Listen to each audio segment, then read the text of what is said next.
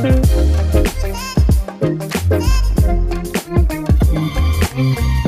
everyone. Uh, welcome back to Pie the Red Sox, blogging the Red Sox.com podcast. Uh, it's been a little while. I'm your host, Brendan Campbell, and today I'm happy to be joined by uh, Gabby Hulbert, host of the Boston Balling podcast. Uh, Gabby, thank you for joining me today. How's your spring going so far? Thank you for having me on. Yeah, it's it's been definitely interesting. It's been pretty good so far. Just uh, hoping that we're nearing the end of this pandemic and just trying to stay positive and hope that things can kind of go back to normal but uh, from the summer. Before we get into any Red Sox related topics, I want to first ask you how you got into sports media in the first place. Like, what inspired or motivated you to get into the field? Yeah, so I uh, grew up about 10 minutes from the UConn campus. So I grew up going to UConn basketball and football games with my dad and just sitting on his lap watching games um, as a baby. So I kind of just, sports were kind of instilled in me when I was super young. And then my cousins kind of got me to be a Boston fan because we were at their house one day and they had the Red Sox game on. I was I was only like four, and they said to me, "You should like the Red Sox," and not really knowing exactly what they were at the time, I just said okay. So then I started watching Red Sox games on my own, which kind of led me into watching other Boston teams on my own.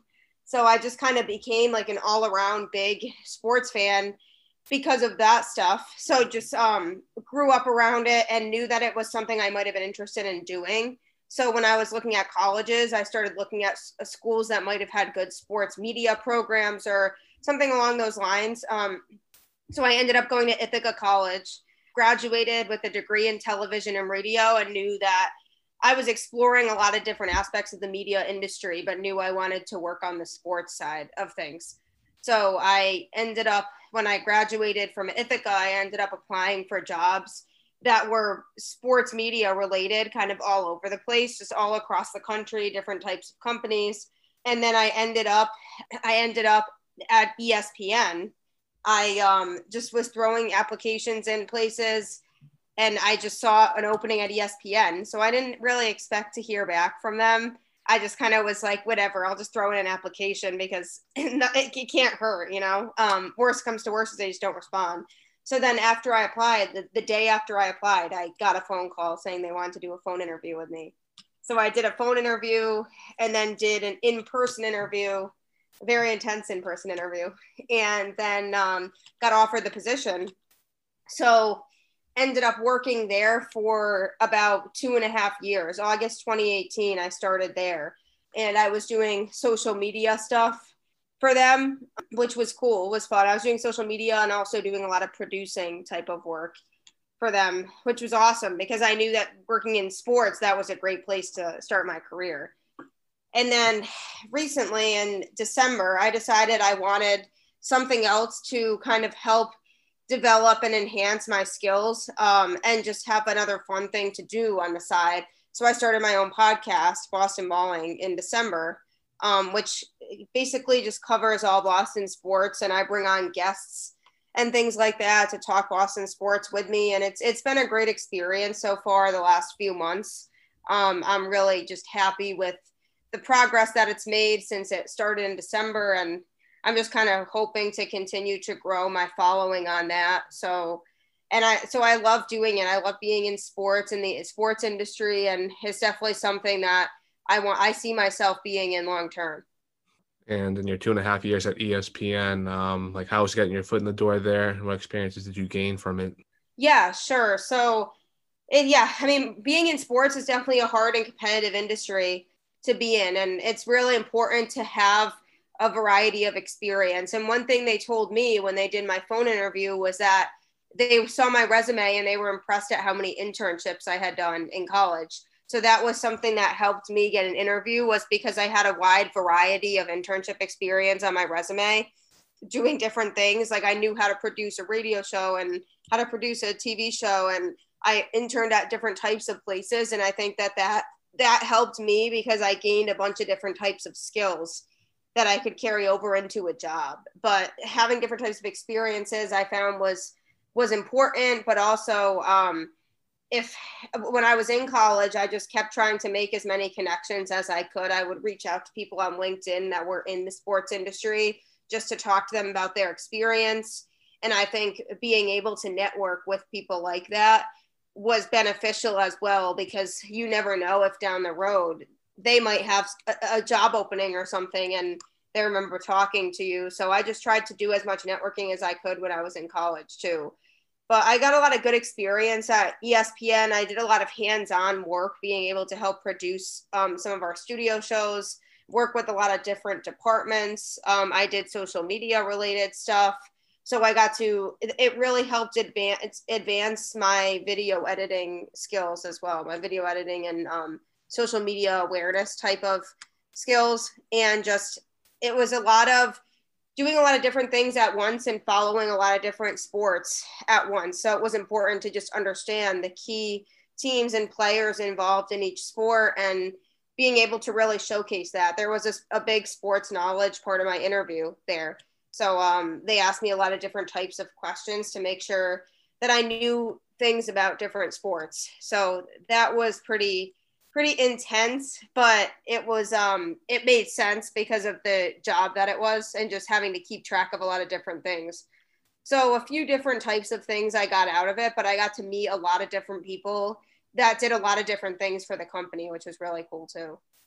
I was going to ask about the social media aspect of it. How would you say uh, the social media landscape overall has changed in regards to covering sports between the time you started ESPN and now?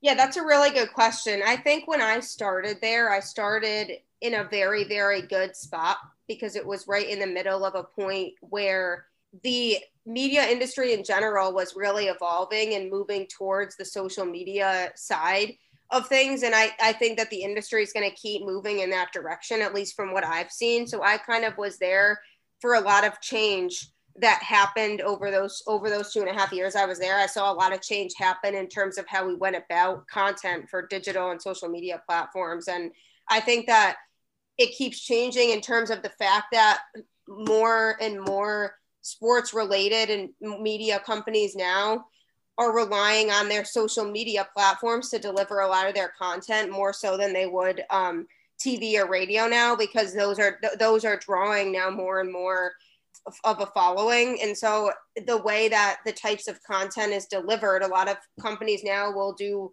more hands-on things through social media. Like they'll do contests or giveaways through social media and say like if you guess the score of this game right you can get you can get you win this. Like you win free tickets to wherever the next red sox game or, or wherever and i think that when i was at espn we found that the more we engage people through social media, the better off we'll be. And even just with breaking news, we were putting breaking news on our social media platforms a lot before they even ended up on Sports Center, or before we could get somebody to go on air and talk about it. It was already up on our social media and all and our app and those types of platforms so that those people were getting the information before they were other sports networks. So that so that way essentially when it would air on tv a lot of times people already knew because we had put it on our other platforms to stay ahead of competing networks. And so i think people are like having their hands on being able to be involved in the social media platforms and being engaged. But i also think that getting news now and getting sports related news is becoming more and more common on those types of platforms. And i think we're going to see that still as time progresses. I think we're going to see even more of social media being a major a major role in how people get their content not only just in sports but in media in general how do you think the different leagues do in uh, interacting with their fans on social media or just like for example major league baseball is pretty strict about like who can share highlights so i was curious if you had any take on that like if like it should be more like the nba where anyone can post whatever yeah, that's a good question as well. Um, and we found that problem at ESPN with MLB too. We had a lot of restrictions for what we could co- like what we could post from different games um, on our platforms. There were a lot of strict rules that we had to follow, and MLB would get mad if if somebody broke a, a rule or a restriction. And um, so we did find that problem. So it's not like I could go through an ESPN Twitter account and try to share a highlight from like a Cincinnati Reds game unless it fit our our restrictions that we had to follow. So MLB is definitely the worst with it. NFL was really strict too in terms of sharing stuff. I think that basketball, you're right when you say that they should all be like the NBA, because I have found that basketball is the best with that in terms of allowing companies to just kind of have free reign with what they share and just with interacting with fans. Because I've seen a lot of NBA team accounts that will comment on fans' tweets, and college basketball, they do it too. I think the NCAA because their rules um it depends on the sport but their rules for us were not very not as um, strict either. And so i think basketball in general does a good job of interacting with fans and making sure they're involved. And and that's just going to draw people to the sport more. And i think in general football is a big is a big sport in in america like people are super into football and that usually drove the most traffic for us. But then you have the basketball fans who will, will stay loyal to basketball. But if there's people that are might not be as into either sport they they'd be more inclined to pick basketball if they feel more involved in that sport on a personal level on social media so i think it's really important for other leagues to start to realize that that's kind of the way the industry is moving now.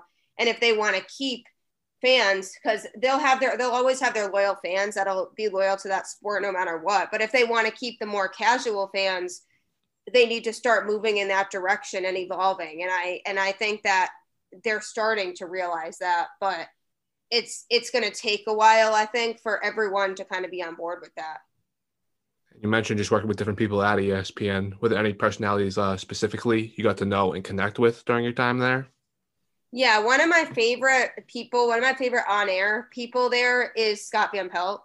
He's he's a very cool guy, and his personality on camera is exactly his personality off camera. Just super goofy and just super outgoing and always willing to help and just talk about his experiences. And I remember the conversations I had with him were always he would give me a lot of good advice about breaking into the sports industry and and what to do if I want to end up on the on air side, which which is still my ultimate goal.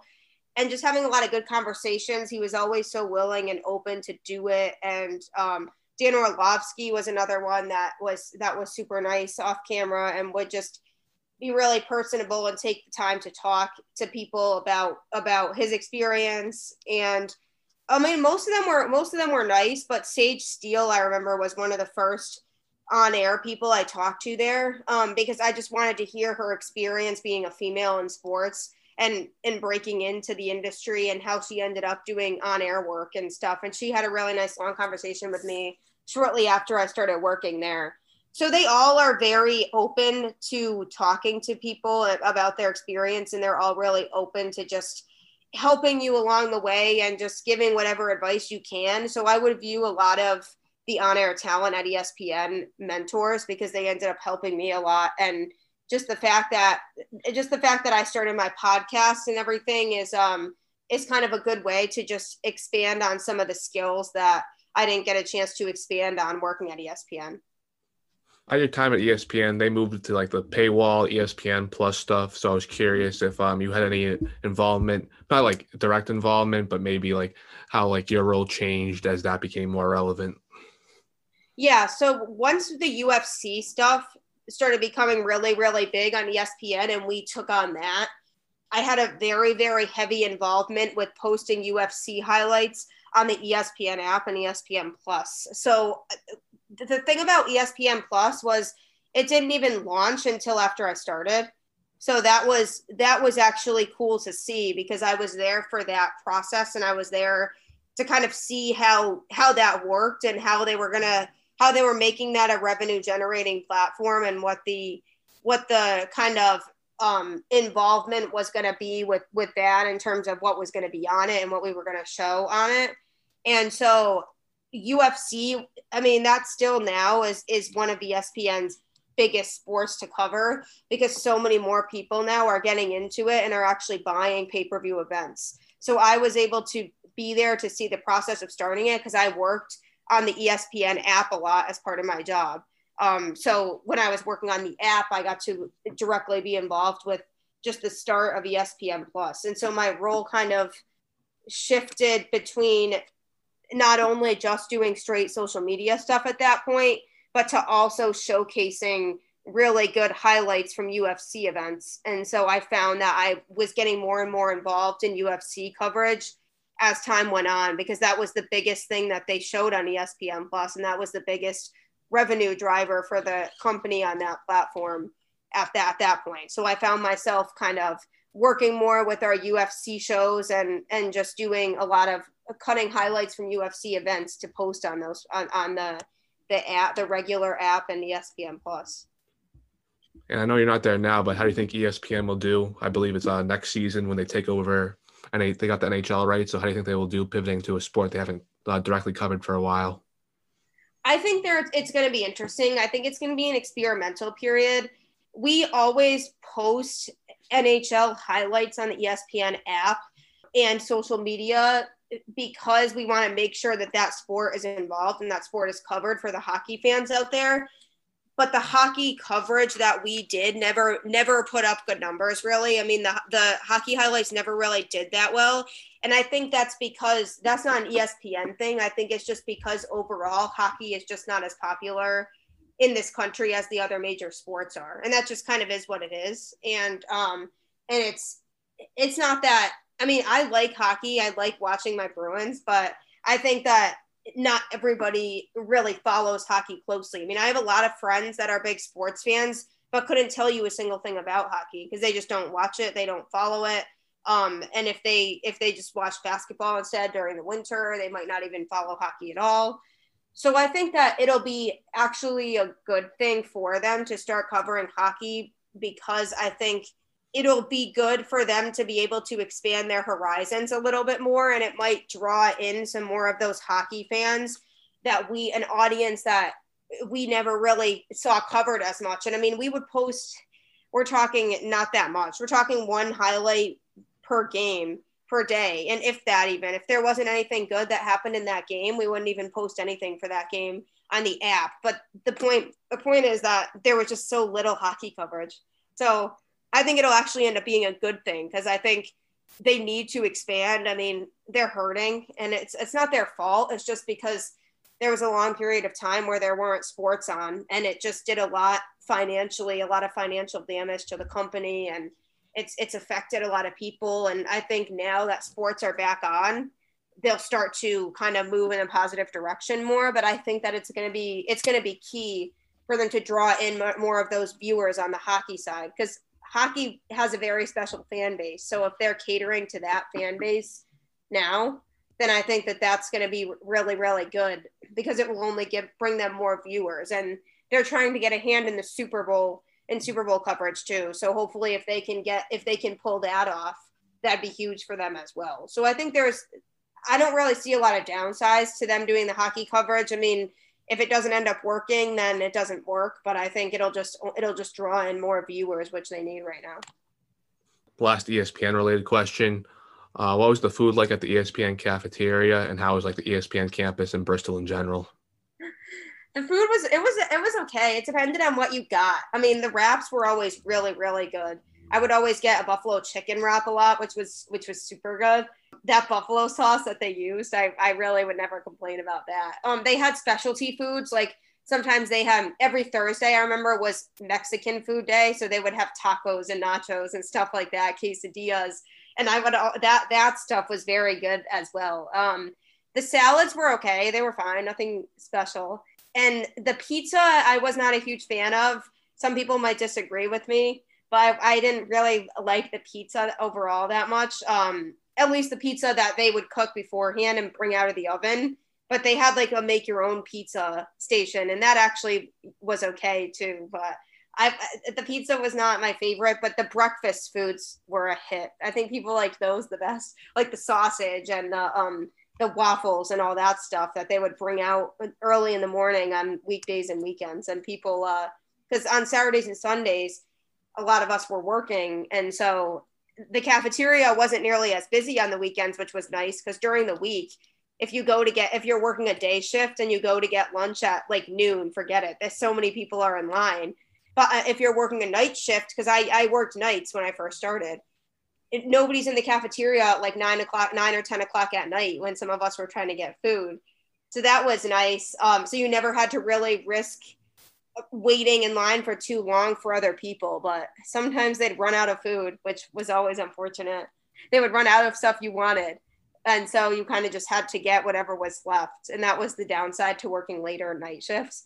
But overall, I'd say I'd say the food was was decent. It was pretty good for the most part. And uh, just like the ESPN, the campus was that overwhelming at, at first, given its uh, sheer size. Yeah, I remember when I first started on my first day, we had a big orientation because there's always an orientation for new members or new people, like new employees that are starting at the company. And so I remember I had my orientation. There were a bunch of other people in it, and they because they bring in people that are working at every ESPN location for the orientation. So I remember I met people that were working at like the LA office and other ESPN locations too, because they all do their they all do the orientation in Bristol.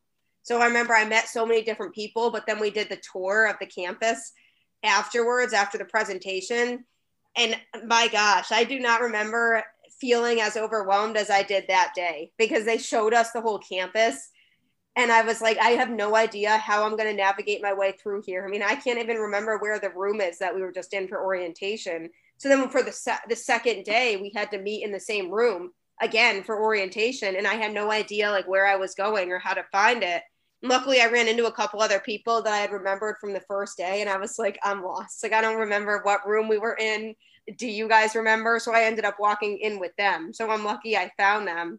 But it was it was super overwhelming at first, but then you start to realize you're you're not you're not in every building all the time either. So there were buildings on the other side of campus that I never even had to worry about. So I would just not even make my way into those. So eventually once I once my I got more established with my job and where I was going, I was only really ever in about three or four buildings usually. So I only really had to worry about those buildings after a while, which was nice. But you could even to this day still like somebody could point to a random building and be like, who works in that building? And I, I still would have no idea for some of those buildings, like what exactly happens in those because I just never really needed to be in them transitioning to the Red Sox now, or Red Sox related topics.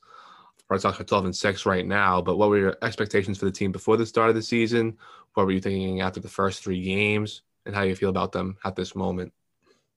Yeah, so I was one of those people that before the season started said that I really think that the Red Sox could be a surprise team this year and surprise people. I really thought that they were going to be better than people were expecting because I had a lot of people tell me, like, no, this team is not going to be good. This is going to be like a bottom 10 team in baseball, or like this team does not have any pitching. Like, they're not going to be good. And I try to tell people this is not 2020 and the Red Sox are going to be much better than they were in 2020. I said they made some moves in the offseason to set them up for more success. And this is going to be a team that I think genuinely can compete and genuinely can get a playoff spot.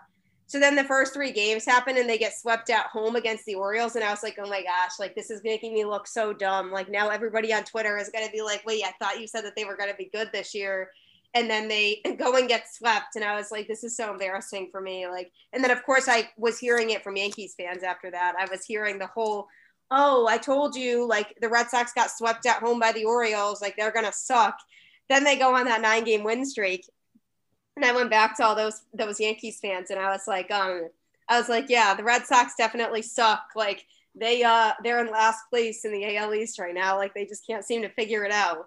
And uh and nobody's really said anything to me since because I think that they're they're starting to realize now that what I said about the Red Sox actually being competitive this year, they're like, oh, that actually might be true so they know they can't really say much about it. And so I'm I'm at the point now where I'm like, yeah, I mean it's early, it's April still. I do think that the Yankees unfortunately will figure things out at some point and start playing better baseball. And I think that the division the Red Sox are in is super tough. I think it's the most competitive and toughest division in baseball right now because you have four really solid teams in that division that can genuinely compete and can genuinely make a run to win the division. And I think that because I think Toronto is going to be very good. I think the Rays are still a solid team. And the Yankees, I mean, they're not playing as well as their potential is right now. But I think that once they figure things out offensively, they'll start playing better. So I think it is, it gen- generally can be a four team race all season. And I really genuinely think the Red Sox have a chance at at be just as much of a chance at any of those other teams at winning the division because I because the pitching to me was a question mark going into the season because we didn't know what we didn't know how E-Rod was going to be when he got back. We still don't know how Chris Sale is going to be when he comes back. Um, Eovaldi was always off and on, inconsistent um, sometimes, and so there were a lot of question marks with the pitching. But I think that the pitching so far has been better than people anticipated it was going to be, and I think that's been a big reason why they've been playing so well. I mean, granted, JD has just been on a tear, but I think I think the pitching overall has been better than people were expecting it to be because the pitching the pitching was awful last year. And it, I mean, it was frustrating watching games last year because they would hit. I mean, we knew that we we had an offense that could hit, and I've never been worried about the offense. But then the then the pitchers, the bullpen would come in and just blow games, and it, it just that was the narrative last year. And I think people were expecting that same thing this year. But I was like, no, they made bullpen changes this year, and I mean, this is this is this is good. This is exciting to watch, and and and, and I I knew that they could be a team that should be taken seriously. And and Matt Barnes, I, I'm I'm very pleased with what I've overall seen from him because I think he when I found out he was going to be the closer, I was like, I don't know about that. That makes me a little bit nervous, like him closing games. But I really like what I've seen from him out of the closing spot so far. I mean, he'll come out there and pretty much be lights out, and I think that that's going to be important as the season progresses. But I think it's also good that Cora has Ottavino and he has Sawamura now that could that could fill that role as well. And I think it's going to be fun to see how he utilizes his bullpen pieces the rest of the season. Are you a big uh, Matt Barnes supporter, given the Connecticut connection? I always had a soft spot for him because of Connecticut and and uh, and him going to UConn and everything. I kind of felt I've always had a soft spot for the guy, but it, watching him close games last year, I was not in support of because I was like, this guy cannot finish the job. Like he comes in here and he fills the bases and then he'll give up a couple runs. And that's kind of what the narrative was last year. But I, I do, I do like him as a player. I'm, I feel obligated to, um, but I think he's, I think he is, um, I think he's a good person to have around on this team too, because he's a veteran guy and he has the experience now and he's been with this team you know, so I think having somebody like him with the rest of the pitching staff and the changes that they made in the offseason, I think that he's somebody that is good to have around. And I think I really, really like what I've seen from him so far. And I hope he continues to pitch like that. Just how much of the team's early success uh, would you attribute to Alex Cora being back? Oh, a lot. I've, I've, I've had this conversation with some of my friends too that are also Red Sox fans. And I said, I think Alex Cora makes a big difference. I think because they they did not have a, a, confident manager last year. No offense to him. Um, I just think that he wasn't really equipped to manage this team. And I think bringing back Alex Cora, some people were skeptical because they were like, "Oh, well, he should have gotten a longer punishment." But it's like, I mean, you know, like it's it's just one of those things where um, if AJ Hinch once AJ Hinch got got fired or got hired somewhere then I figured Alex Cora would probably be next. Um, and I knew that the Red Sox were the front runner for him. And I think that that we're the team that makes sense for him. I think that he fits in very, very well here. And the, the most important thing that I'm fine with them, that I think is another thing that's hurting teams like the Yankees right now, is that the players really like playing for Alex. They're they're very vocal about it. They they always say how much how much Alex how good he is for this team and how much he makes them better. And I think him being a player's coach has a lot to do with this because I think after that that three game series to start the season, I think Alex said something to them that was like, "It's okay, we're just going to bounce back and and we're just going to um, forget about that series and the season starts today." And every time he says something to them, if they have a bad game, they always come back the next day and bounce back. Like when they lost both games of the doubleheader against the White Sox and then came back and just basically pounded them in uh, game four of that series. And I think that, so I, I really do think that Alex is a big part of this. I think it's a combination of the team coming out this year and wanting to prove something, knowing that they had a lot of people sleeping on them. And the fact that they have Alex Cora back as manager, because I think he genuinely does know how to manage and he knows how to work with these guys and they very they really really value his input and what he has to say. And I think with the Yankees, we're finding that they don't really respect Aaron Boone. I don't think, and I and I really think that that's showing in the way they're playing on the field right now. And I think that it's the players are, don't really don't really care about playing for him anymore. And I think that that's going to hurt them down the road. But I think for us, Alex Cora developed something special. I think with this team and I'm sure you can probably agree that the environment, that locker room mentality, and, and whatever goes on in the clubhouse is something special that the Red Sox have. And I think that Alex is a big part of that. And I think he he can coach a winning team. And I think that it's going to be fun to see what they do the rest of the season because I really think that they're going to be they're going to be a fun team to watch like this all year because they approach every game like they're not out of it. And I think that Alex it's a big part of that as well. He has he creates that mindset in them. I think that it's not over till it's over, and they come into games and they could be losing, and they've had a lot of come from behind wins already this year because they they they think of every game like they're not out of it.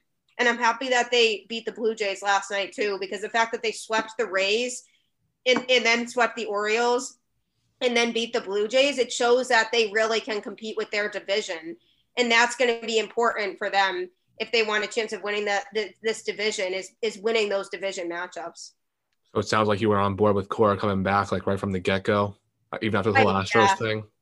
Yeah, I was, and obviously, like with the whole situation, I mean that's kind of its own issue. But I mean, he acknowledged it so many times openly to the public, and he acknowledged that he's sorry, and and he knew kind of he and he was guilty about it, and I think he still is. But I mean, it's like to a point, people have to move on. It's like AJ Hinch got rehired as a manager. So, um, and it's, I know people are still upset that the players never got punished for that, but it, it, just gets to the point where now, I mean, now we have fans of other teams saying they wish they hired Alex Cora.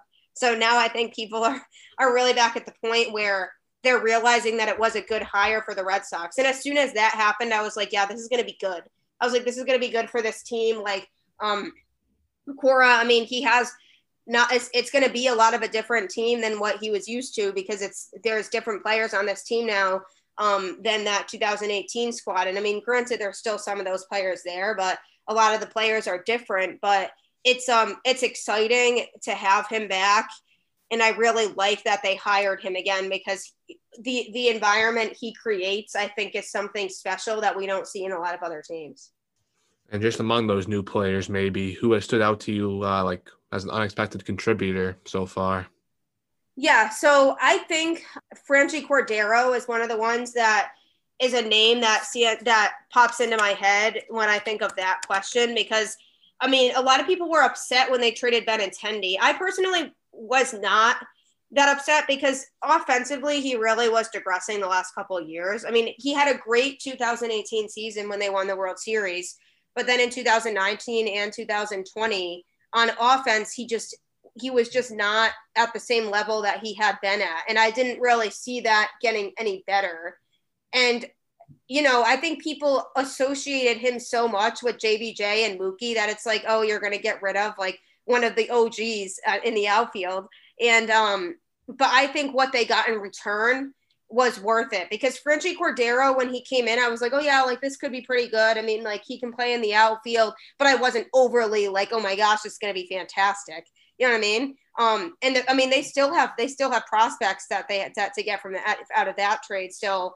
But I think that he's been playing a lot better than people thought that he would coming in. I mean, offensively, his bat's really been working a lot, and he's made a couple really good plays out on defense already. So I think he's probably um, a surprise in terms of I didn't think he would be bad for this team, but I did not expect him to be this good off the bat either.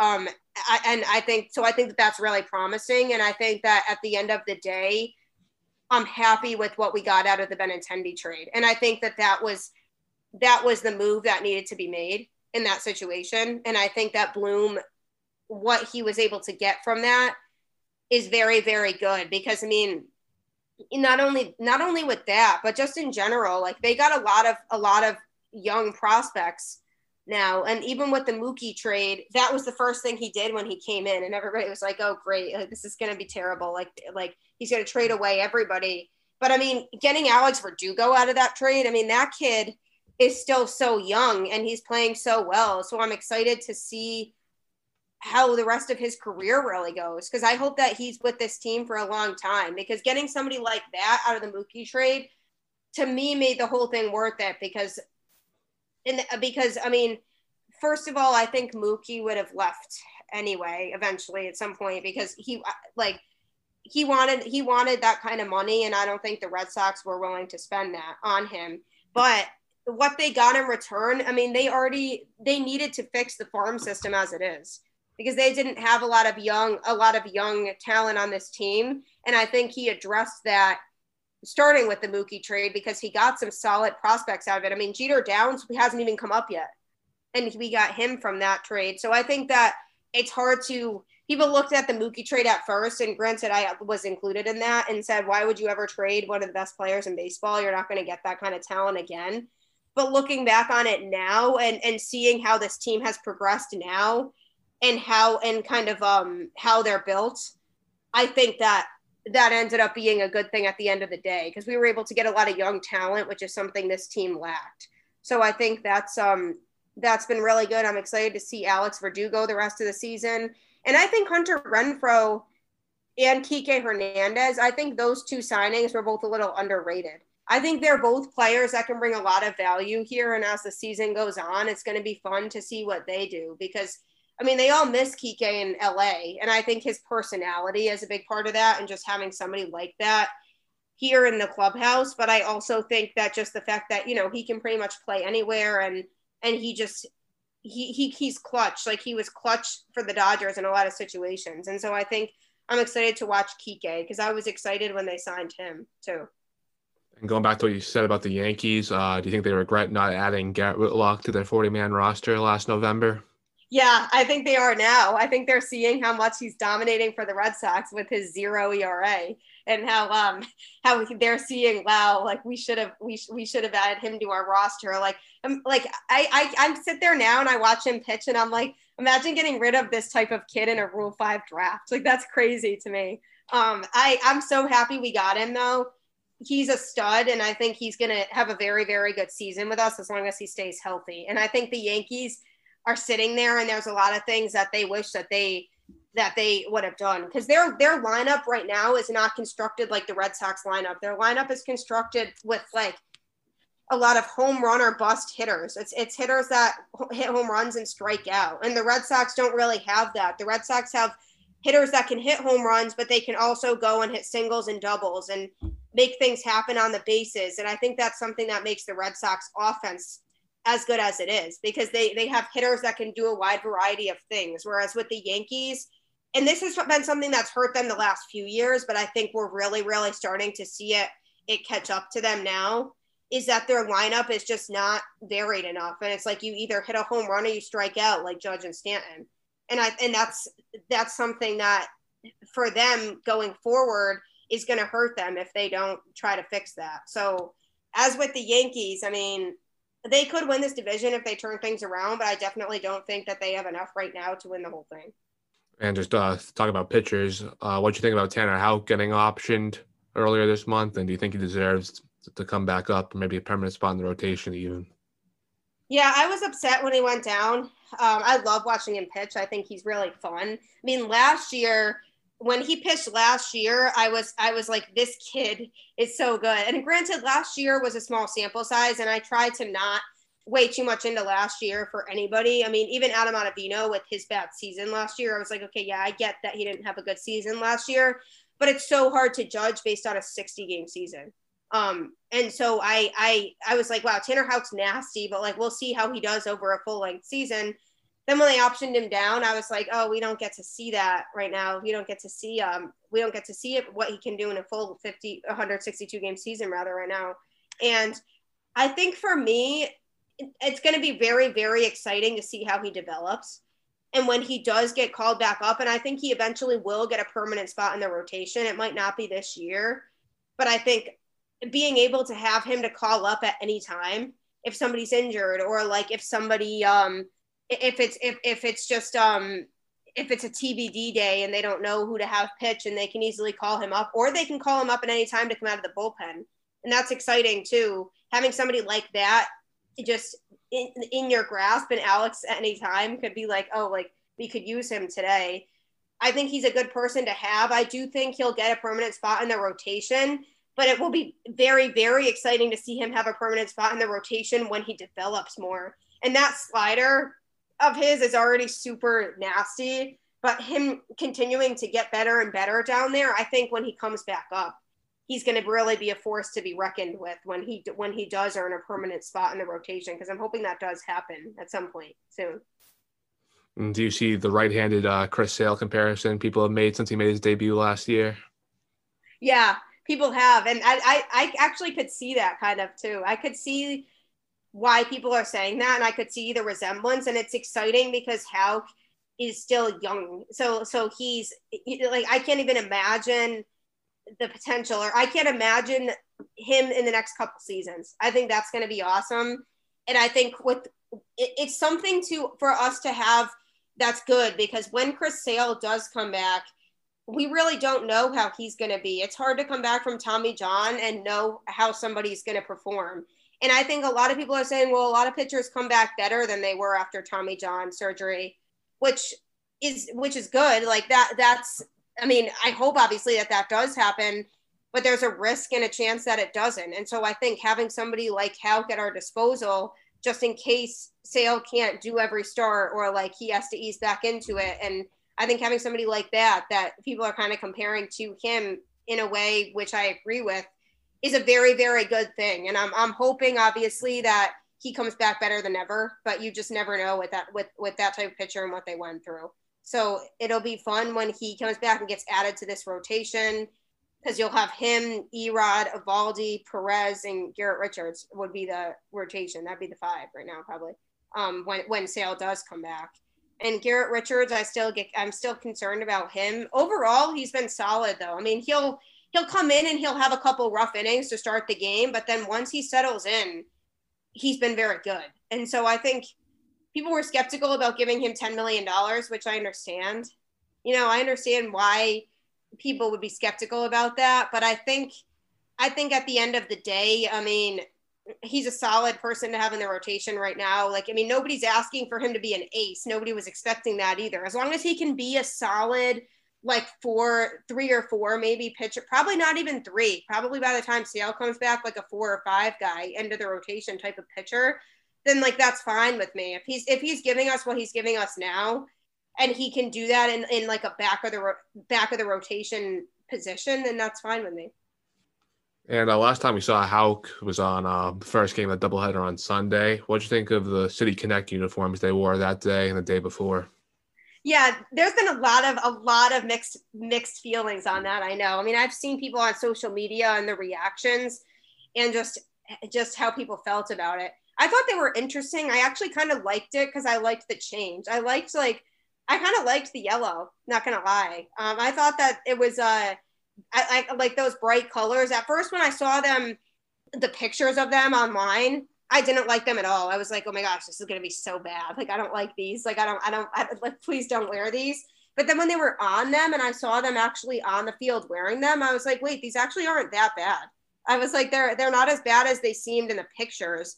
Um, and I actually liked them, and and I like that they do that with the different uniforms for that weekend. And I just, I, I actually ended up enjoying it and liking them on the players more than I thought I was going to. Just like during the pandemic and all, have you been to a baseball game, Red Sox game, like since it started, or like do you have any plans to do so if you haven't? I'm going on Thursday, tomorrow, actually. The Fenway. Yeah, so that's going to be exciting. Um, I I was thinking, well, originally I was talking to one of my friends about going last Friday, but then that was the game that ended up getting canceled because of the weather. And we didn't even end up getting tickets because we just saw what the weather was going to be. And I was like, yeah, they probably won't even play. But I've been dying to go because it really was unfortunate not being able to go to games last year eh, with, with the fans and stuff. And because I went to so many games in 2019 and 2018 and just every year before that in the past, like going to baseball games is one of my favorite things to do in the summer. So it was just really unfortunate not being able to go. So when I found out in, in Massachusetts that they were allowing fans at games this year, I was so happy. So I'm going then, and then I'm going in June as well because my dad is actually a Yankees fan, and so he his birthday is in March. So last year in March for his birthday, like I got him tickets to a Red Sox Yankee game, but his birthday was like right before the pandemic started. His birthday was like two days or so before everything shut down because of the pandemic. So then obviously they didn't have um, fans at baseball games last year. So I got reimbursed for the tickets last year, and I just told my dad, I'll just get you the same gift next year, and hopefully we can go then. So I got him the same gift this year for his birthday in in March. So the Yankees are in town at the end of June. Um, so it's like a Saturday four o'clock game.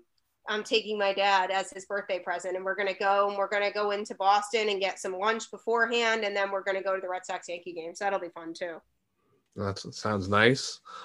Second to last question for me. Do you think the success the Red Sox are enjoying now is sustainable, or will they uh, fall back to earth sooner rather than later?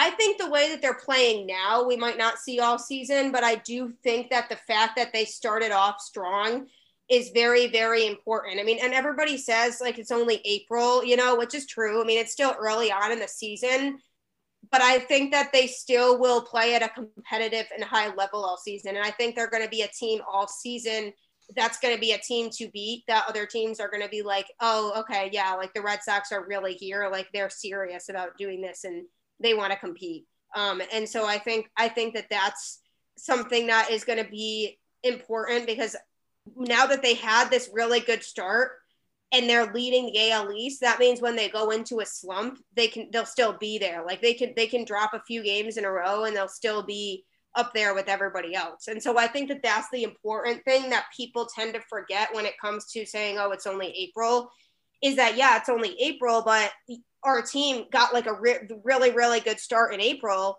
so that they can hopefully keep um, competing with everybody. So, in terms of just this dominance, like going on these big win tears um, all the time, I don't think that'll happen all season but I do think that they will be competitive with the division all season. And I do think we will see this type of urgency and fire from the players all season. And lastly, do you have any uh, predictions, hot takes, thoughts you'd like to make uh, for the 20, 2021 Red Sox before you wrap up?